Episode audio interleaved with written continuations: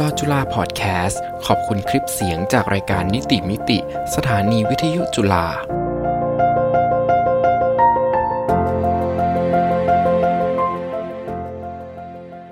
สวัสดีค่ะ ต้อนรับคุณผู้ฟังเข้าสู่รายการนิติมิติ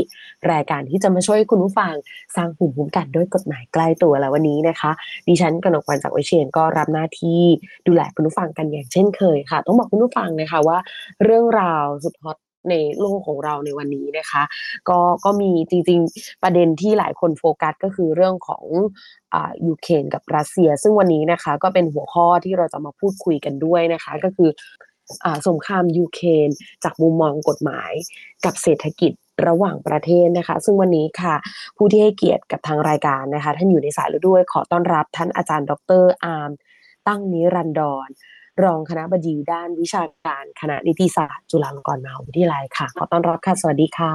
ครับ สวัสดีครับ คุณดีสวัสดีท่านผู้ฟังทุกท่านครับ ค่ะ ต้อนรับเข้าสู่รายการนิติมิตินะคะ อาจารย์ขา ครับผม ยินดีครับค่ะอาจารย์คะประเด็นแรกที่เราอยากจะให้อาจารย์ได้พูดคุยกันก็คือ เรื่องของการคว่ำบาตรทางเศรษฐกิจ ของรัสเซียนะคะ ซึ่งในมุมมองของรายการเราก็คือเรื่องของด้านกฎหมาย ดังนั้นอยากให้อาจารย์ได้พูดคุยกันในมุมมองของการคว่ำบาตรทางเศรษฐกิจรัสเซียจากมุมมองของกฎหมายค่ะเรียนเชิญค่ะ ได้เลยครับเอ่อคือคือผมคิดว่าก่อนอื่นเนี่ยต้องทำความเข้าใจก่อนนะครับ ว่ากฎหมายที่เกี่ยวข้องกับการคว่ำบาตรเนี่ยเอ่อมันมีเอ่อสามระดับด้วยกันนะครับเอ่อระดับแรกเนี่ยก็จะเป็นกฎหมายภายในนะครับ ที่มีผลกระทบนะฮะอย่างกว้างไกลกับเศรษฐกิจระหว่างประเทศ เดี๋ยวเราคุยกันเนี่ยก็จะเห็นชัดเจนเลยครับ กฎหมายภายในของสหรัฐอเมริกานะครับระดับที่สองครับจะเป็นกฎหมายที่ในวงวิชาการเนี่ยเขาเรียกว่า transnational law นะครับคือกฎหมายและบรรทัดฐานเนี่ยที่มันมีผลข้ามชาตินะครับซึ่งอันนี้เราจะเห็นชัดเจนเลยครับในกรณีของการคว่ำบาตรในครั้งนี้ว่ามันมีการคว่ำบาตร ของเอกชนด้วยนะครับเพราะว่าเอกชนเนี่ยก็ต้องปฏิบัติตามมาตรฐานเรื่อง CSR ต่างๆนะครับซึ่งก็เป็นมาตรฐานระหว่างประเทศนะครับ แล้วก็ระดับที่สามเนี่ยก็จะเป็นกฎหมายเศรษฐกิจระหว่างประเทศนะครับ เช่นกฎเกณฑ์ของ WTO ซึ่งเราก็จะเห็นว่าก็จะเริ่มมีการกีดกันทางการค้านะครับ ซึ่งเดี๋ยวเราอาจจะคุยกันว่าเอ๊ะมันทำได้ไหมตามกรอบของ WTO นะครับ แต่คุณบีครับผมผมอยากที่จะเริ่มต้นนะครับ ด้วยการอธิบายครับ ว่าการคว่ำบาตรรัสเซียในครั้งนี้มันพิเศษมากเลยครับมันพิเศษอย่างน้อยนะครับสามสามจุดด้วยกันนะครับ ที่ที่เราบอกเราไม่เคยเห็นมาก่อนนะครับ คืออันดับแรกเนี่ยก็คือมันเป็นการคว่ำบาตรนะครับ ประเทศที่มีขนาดเศรษฐกิจใหญ่ในระดับรัสเซียนะครับ คือก่อนหน้านี้เราเห็นคว่ำบาตรพม่านะครับเกาหลีเหนืออิหร่าน แต่ประเทศเหล่านั้นเนี่ยเป็นประเทศที่ขนาดเศรษฐกิจเล็กนะครับ แล้วก็ไม่ได้มีความเชื่อมโยงกับเศรษฐกิจโลกเนี่ยสูงแบบรัสเซียนะครับข้อที่สองครับ การคว่ำบาตรครั้งนี้ผมคิดว่าเป็นการคว่ำบาตรที่รุนแรงแล้วก็กว้างขวางที่สุดนะครับครอบคลุมทั้งในด้านการเงินเช่นในเรื่องของระบบธนาคาร การเข้าถึงการระดมทุนนะครับ แล้วก็ไปถึงด้านเศรษฐกิจ เช่นในเรื่องของการกีดกันทางการค้าด้วยนะครับ แล้วก็ประเด็นที่สามครับก็คือเป็นการคว่ำบาตรไม่ใช่จากรัฐอย่างเดียวนะครับ เราจะเห็นเอกชนเนี่ยก็ร่วมคว่ำบาตรด้วยนะครับไม่ว่าจะเป็นแมคโดนัลล์นะครับจะเป็น Starbucks จะเป็นยูนิโคที่เราเห็นตามข่าวนะครับ ซึ่งอันเนี้ยนะครับก็คือเอกชนเนี่ยเขาก็มีเรื่องของความกังวลนะครับ เรื่องชื่อเสียงนะครับ ซึ่งเขาต้องปฏิบัติตาม ตัวมาตรฐานนะครับของธรรมาภิบาลที่ดีแล้วก็ business and human rights ต่างๆ ด้วยนะครับค่ะอาจารย์คะในในเรื่องของการคอมบัตเชื่อว่าในในส่วนของประเทศเราก็น่าจะได้รับผลกระทบ แล้วก็ได้ยินข่าวนี้กันมาพอสมควรเลยเดียนะคะ อาจารย์ดังนั้นอย่างที่อาจารย์อธิบายนะคะอยากให้อาจารย์อธิบายเพิ่มเติมค่ะเรื่องของลักษณะ ที่เป็นจุดสังเกตหรือว่าจุดพิเศษของการคว่ำบาตรในครั้งนี้ที่มันจะส่งผลกระทบหรือว่าที่เราจะมองเห็นได้ค่ะเรียนเชิญค่ะเออได้เลยครับ ก็คือผมผมคิดว่าเออนี่แหละครับก็คือเออมันเป็นการคว่ำบาตรนะครับ ประเทศที่ขนาดเศรษฐกิจเออใหญ่มากนะครับเออเพราะฉะนั้นเนี่ยผลกระทบเนี่ยนะครับเออมันเรียกว่าทำให้เศรษฐกิจรัสเซียเนี่ยพังพินาศเออข้ามคืนนะครับ คุณบี แต่ในขณะเดียวกันเนี่ยมันก็กระทบมากเลยนะครับ กับเศรษฐกิจการค้าโลกครับ เราจะเห็นว่าทั้งราคาพลังงานนะครับเอ่อราคาอาหารนะครับเอ่อเงินเฟ้อเนี่ยเอ่อก็สูงขึ้นทั่วโลกนะครับ แม้กระทั่งในประเทศไทย แล้วก็เอ่อในสหรัฐอเมริกาในยุโรปเนี่ยเอ่อเอ่อคุณบีครับเงินเฟ้อเนี่ยผมคิดว่าสูงที่สุดในรอบหลายสิบปีนะครับอืมเอ่อแล้วหลายคนก็บอกว่ามันก็เป็นตัวเร่งนะครับเอ่อ ความกดดันทางเศรษฐกิจนะครับ ที่แต่เดิมก็มีมากอยู่แล้วนะครับจากวิกฤตโควิดนะครับจากเรื่องของปัญหาเงินเฟ้อที่มีมาก่อนหน้านี้แล้วนะครับ อันนี้ก็เหมือนซ้ำเติมเข้าไปอีกรอบหนึ่งครับอืมค่ะ อาจารย์คะยกตัวอย่างเพื่อที่จะได้เห็นภาพขึ้นชัดเจนได้ไหมคะ ในเรื่องของอ่าอย่างมาตรการคว่ำบาตรทางเศรษฐกิจต่อรัสเซียของอ่าสหรัฐ แล้วก็สหภาพยุโรปอะค่ะตรงเนี้ยค่ะ โอ้ยได้เลยครับดีเลยครับ ผมคิดว่าตัวอย่างนี่น่าสนใจมากนะครับ ยกตัวอย่างเช่น กระทรวงการคลังสหรัฐเพิ่มบัญชีรายชื่อนะครับ เครือข่ายของประธานาธิบดีปูตินเนี่ยในสิ่งที่เป็นบัญชีที่เรียกว่า the specially designated national list นะครับซึ่งใครที่ชื่อถูกเพิ่มไปในบัญชีนี้นะครับ ก็จะถูกอายัดสินทรัพย์ของบุคคลเหล่านี้ในระบบธนาคารของสหรัฐนะครับ ชาวอเมริกันก็จะไม่สามารถที่จะทำธุรกรรมการค้ากับบุคคลเหล่านี้ได้นะครับ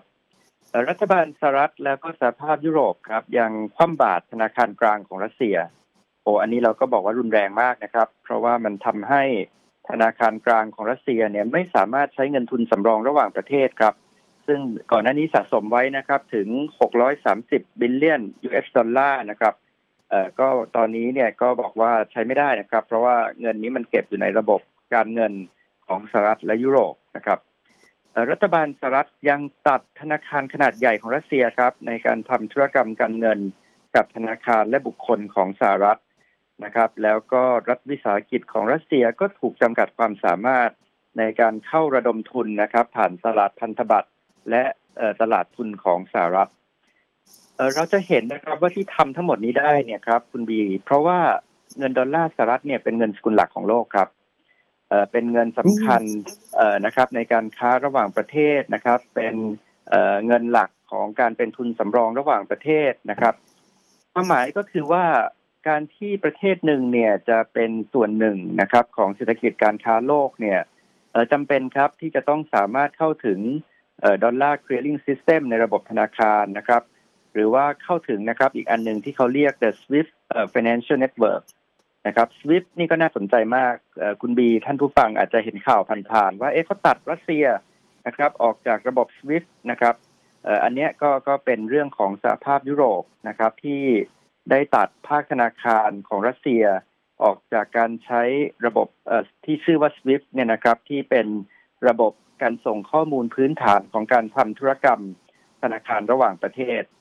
ถ้าเกิดว่าคุณบีนี่เคยโอนเงินนะครับระหว่างประเทศเนี่ยจะจะรู้เลยว่าบางทีเขาจะต้องให้ใส่ Swift Code ใช่ไหมครับซึ่งอันนี้ก็เท่ากับว่าภาคธนาคารของรัสเซียเนี่ยไม่สามารถที่จะใช้ระบบนี้ได้นะครับเราก็จะเห็นว่านี่แหละครับหลายอย่างเนี่ยมันเป็นกฎหมายเศรษฐกิจภายในของสหรัฐนะครับแล้วก็หลายอย่างเนี่ยก็เป็นมาตรการของสหภาพยุโรปแต่ว่ามัน เป็นเรื่องของการแซงชั่นในทางเศรษฐกิจระหว่างประเทศนะครับ เพราะว่าอย่างที่บอกว่าเงินดอลลาร์สหรัฐเนี่ยเป็นเงินหลักเลย ที่เราใช้ค้าขายกันทั่วโลกนะครับ แล้วก็ขณะเดียวกันเนี่ยระบบธนาคาร ระบบการเงิน ระบบการเข้าถึงตลาดทุนนะครับ การระดมทุนของสหรัฐแล้วก็ฝั่งตะวันตกเนี่ยก็ยังเป็นระบบหลักของโลกครับ อืมค่ะ เรียกได้ว่า ตรงนี้เนี่ยเหมือนเป็นการคว่ำบาตรเพื่อที่จะกดดันให้กับรัสเซียได้หยุดทำสงครามกับยูเครนอันนี้ถ้าในมุมมองของท่านอาจารย์ค่ะคิดว่าในการกดดันในครั้งนี้เนี่ยสามารถที่จะหยุดให้รัสเซียเปลี่ยนใจไม่ทำสงครามหรือเปล่าคะครับก็จริง ๆ แล้วเนี่ยผมผมคิดว่าถูกต้องเลยอย่างที่คุณบีบอกนะครับว่าเป้าหมายของ กฎหมายที่ออกมานะครับในในลักษณะกฎหมายภายในของประเทศมหาอำนาจเหล่านี้นะครับ แล้วก็มาตรการการคว่ำบาตรต่างๆ เหล่านี้เนี่ยเขาต้องการที่จะตามที่ไบเดนพูดนะครับ ก็คือเป็นการ inflict cost นะครับ คือทำให้มันมีราคาที่รัสเซียต้องจ่ายในทางเศรษฐกิจจากการทำสงครามนะครับ แล้วก็เป็นการที่ทำให้รัสเซียไม่สามารถระดมเงินเนี่ยมาสนับสนุนการทำสงครามได้ นะครับ แล้วผมคิดว่ามันมีเป้าหมายทางการเมืองด้วยครับ ก็คือเขาหวังนะครับว่าเมื่อคนรัสเซียเนี่ยต้องเดือดร้อนทางเศรษฐกิจนะครับ เจ็บตัวหนักเนี่ยคนรัสเซียก็จะเเรียกว่าต่อต้านนะครับรัฐบาลนะครับจนในต่างประเทศเนี่ยก็มีการวิเคราะห์นะครับไปถึงความเป็นไปได้นะครับ ที่จะมีการปฏิวัติหรือล้มล้างการปกครองของพระวดีปูตินนะครับ แต่ว่าคุณบีครับเราต้องทำความเข้าใจครับว่าว่าอันนี้มันก็เป็นเรื่องที่เราต้องจับตาดูนะครับ เพราะว่าอะไรครับ เพราะว่าการคว่ำบาตรเนี่ยมันมันก็มีได้หลายหลายแง่มุมนะครับนักนักผู้เชี่ยวชาญกฎหมายการคว่ำบาตรบางคนเนี่ยบอกว่ามันเป็นดาบสองคมเหมือนกันนะนะครับ เพราะอะไรครับ เพราะว่าถ้าเราดูประวัติศาสตร์ของอการใช้มาตรการคว่ำบาตรเนี่ยในอดีตที่ผ่านมาเนี่ย เราจะเห็นนะครับคุณบี ว่าบางทีนี่มันเปลี่ยนแปลงพฤติกรรมรัฐบาลไม่ได้เลยนะครับ เช่น เช่นก่อนหน้านี้ที่เคยคว่ำบาตรเกาหลีเหนือคว่ำบาตรอิหร่านนะครับความบาดพม่าเนี่ยก็ไม่ได้ทำให้รัฐบาลทหารพม่าเปลี่ยนแปลงนะครับ ไม่ได้ทำให้รัฐบาลเกาหลีเหนือเปลี่ยนแปลงแต่ตรงกันข้ามครับ มันสร้างความเดือดร้อนนะครับ สร้างผลกระทบเศรษฐกิจเชิงลบต่อประชาชนนะครับ ต่อคนยากจนนะครับ แล้วก็ บางครั้งเนี่ยมันเกิดผลตรงกันข้ามก็คือมันกับกับกับทำให้เกิดกระแสต่อต้านตะวันตกนะครับ แล้วก็กระแสชาตินิยมในประเทศต่างๆ เนี่ยมากกว่าการที่เราจะบอกว่าจะทำให้ประชาชนลุกคือขึ้นมาเปลี่ยนระบบการปกครองนะครับ เพราะฉะนั้นเนี่ยมันก็ต้องรอดูนะครับ ว่าผลมันจะเป็นไปอย่างที่ตะวันตกเนี่ยเขาคาดหวังในการทำนโยบายนี้หรือเปล่านะครับ ในขณะเดียวกันครับ ถ้าเราไม่ได้พูดถึงแต่รัสเซียนะครับ แต่เราพูดถึงจากผลกระทบกับเศรษฐกิจของประเทศต่างๆ ด้วยเนี่ย เราก็บอกว่าการคว่ำบาตรเนี่ย คือมันก็แน่นอนเศรษฐกิจรัสเซียนี่พังพินาศข้ามคืนเลยนะครับ แต่ว่าเราก็ต้องยอมรับครับว่าตัวของผู้คว่ำบาตรเองเนี่ย เศรษฐกิจก็ได้รับผลกระทบนะครับสหรัฐเงินเฟ้อสูงมากนะครับ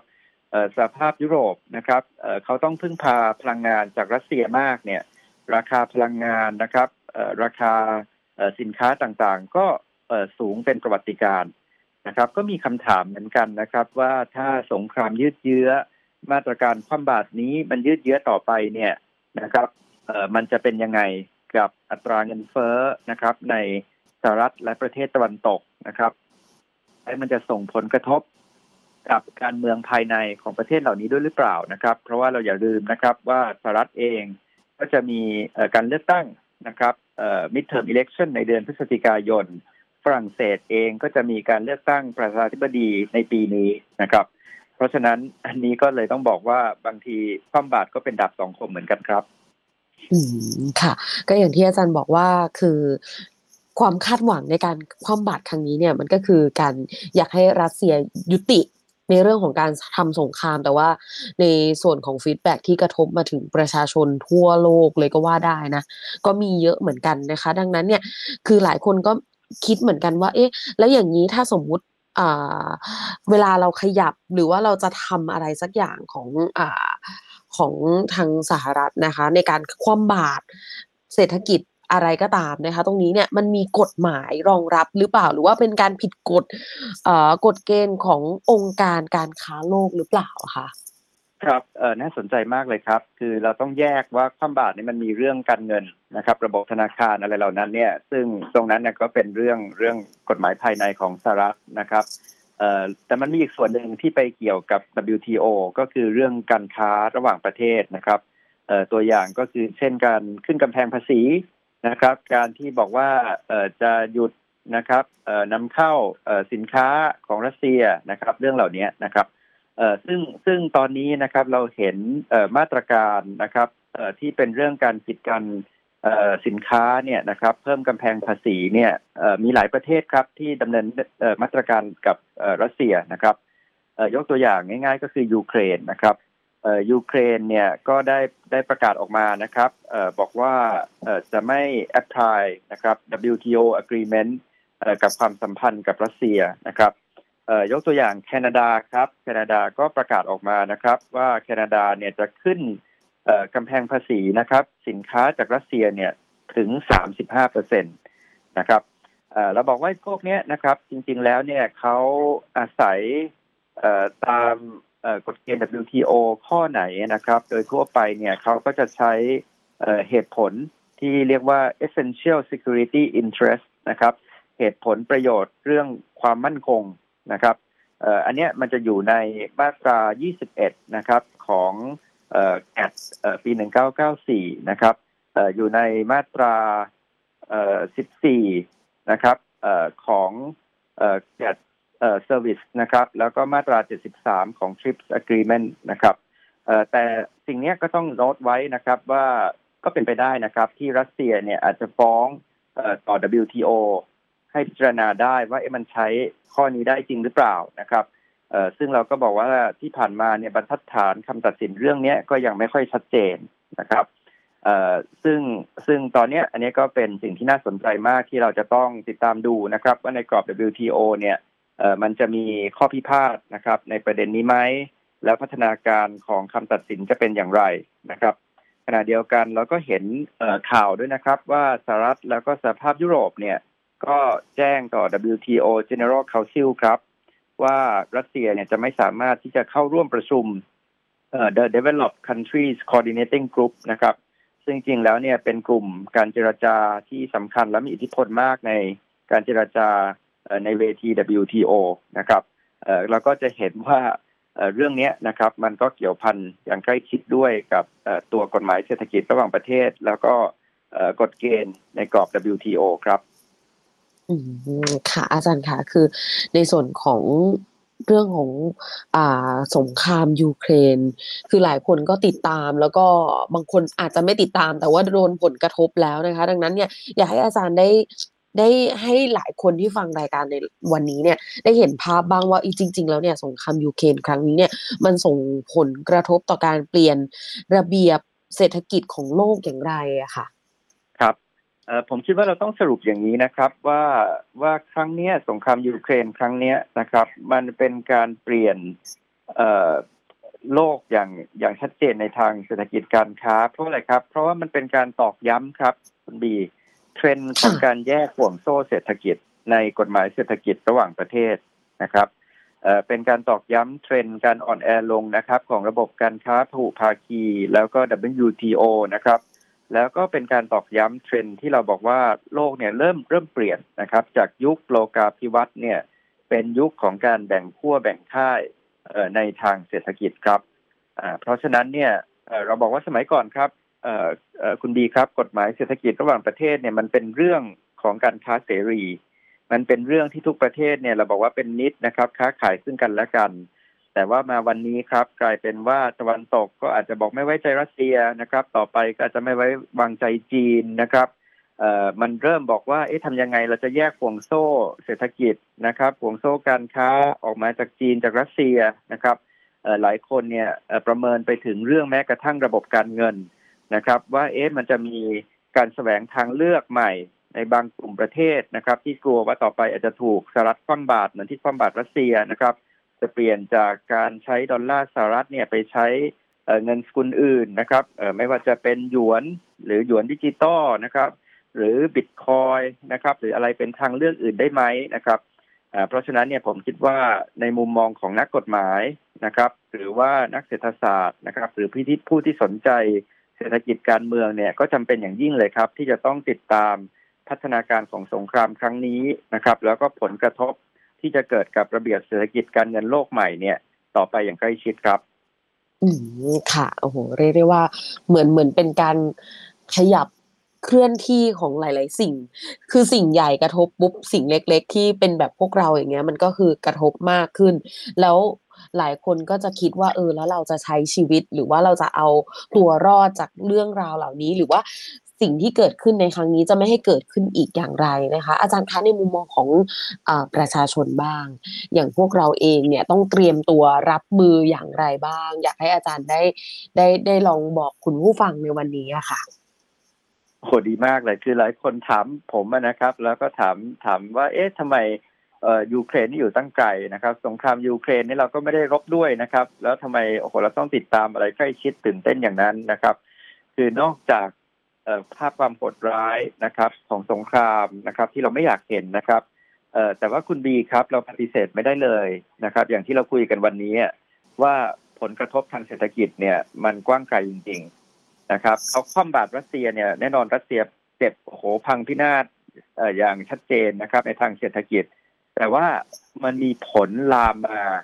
นะครับ ในเรื่องของเงินเฟ้อนะครับ ในเรื่องของราคาสินค้านะครับ ราคาพลังงานนะครับ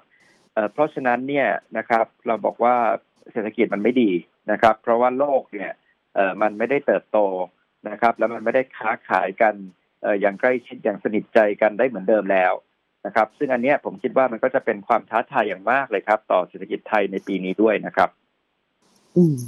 ค่ะ เรียกได้ว่าท้าทายจริงๆท้าทายวันต่อวันด้วยบางทีหลายคนแบบว่า แค่เติมน้ำมันนี่ยังลุ้นเลยว่าฉันจะเติมวันนี้หรือพรุ่งนี้ หรือวันไหนดีนะคะ น้ำมันขึ้นรายวันเลยจริง ๆ นะคะ อาจารย์คะงั้นท้ายสุดละกันสิ่งที่อาจารย์อยากจะฝากไว้สำหรับ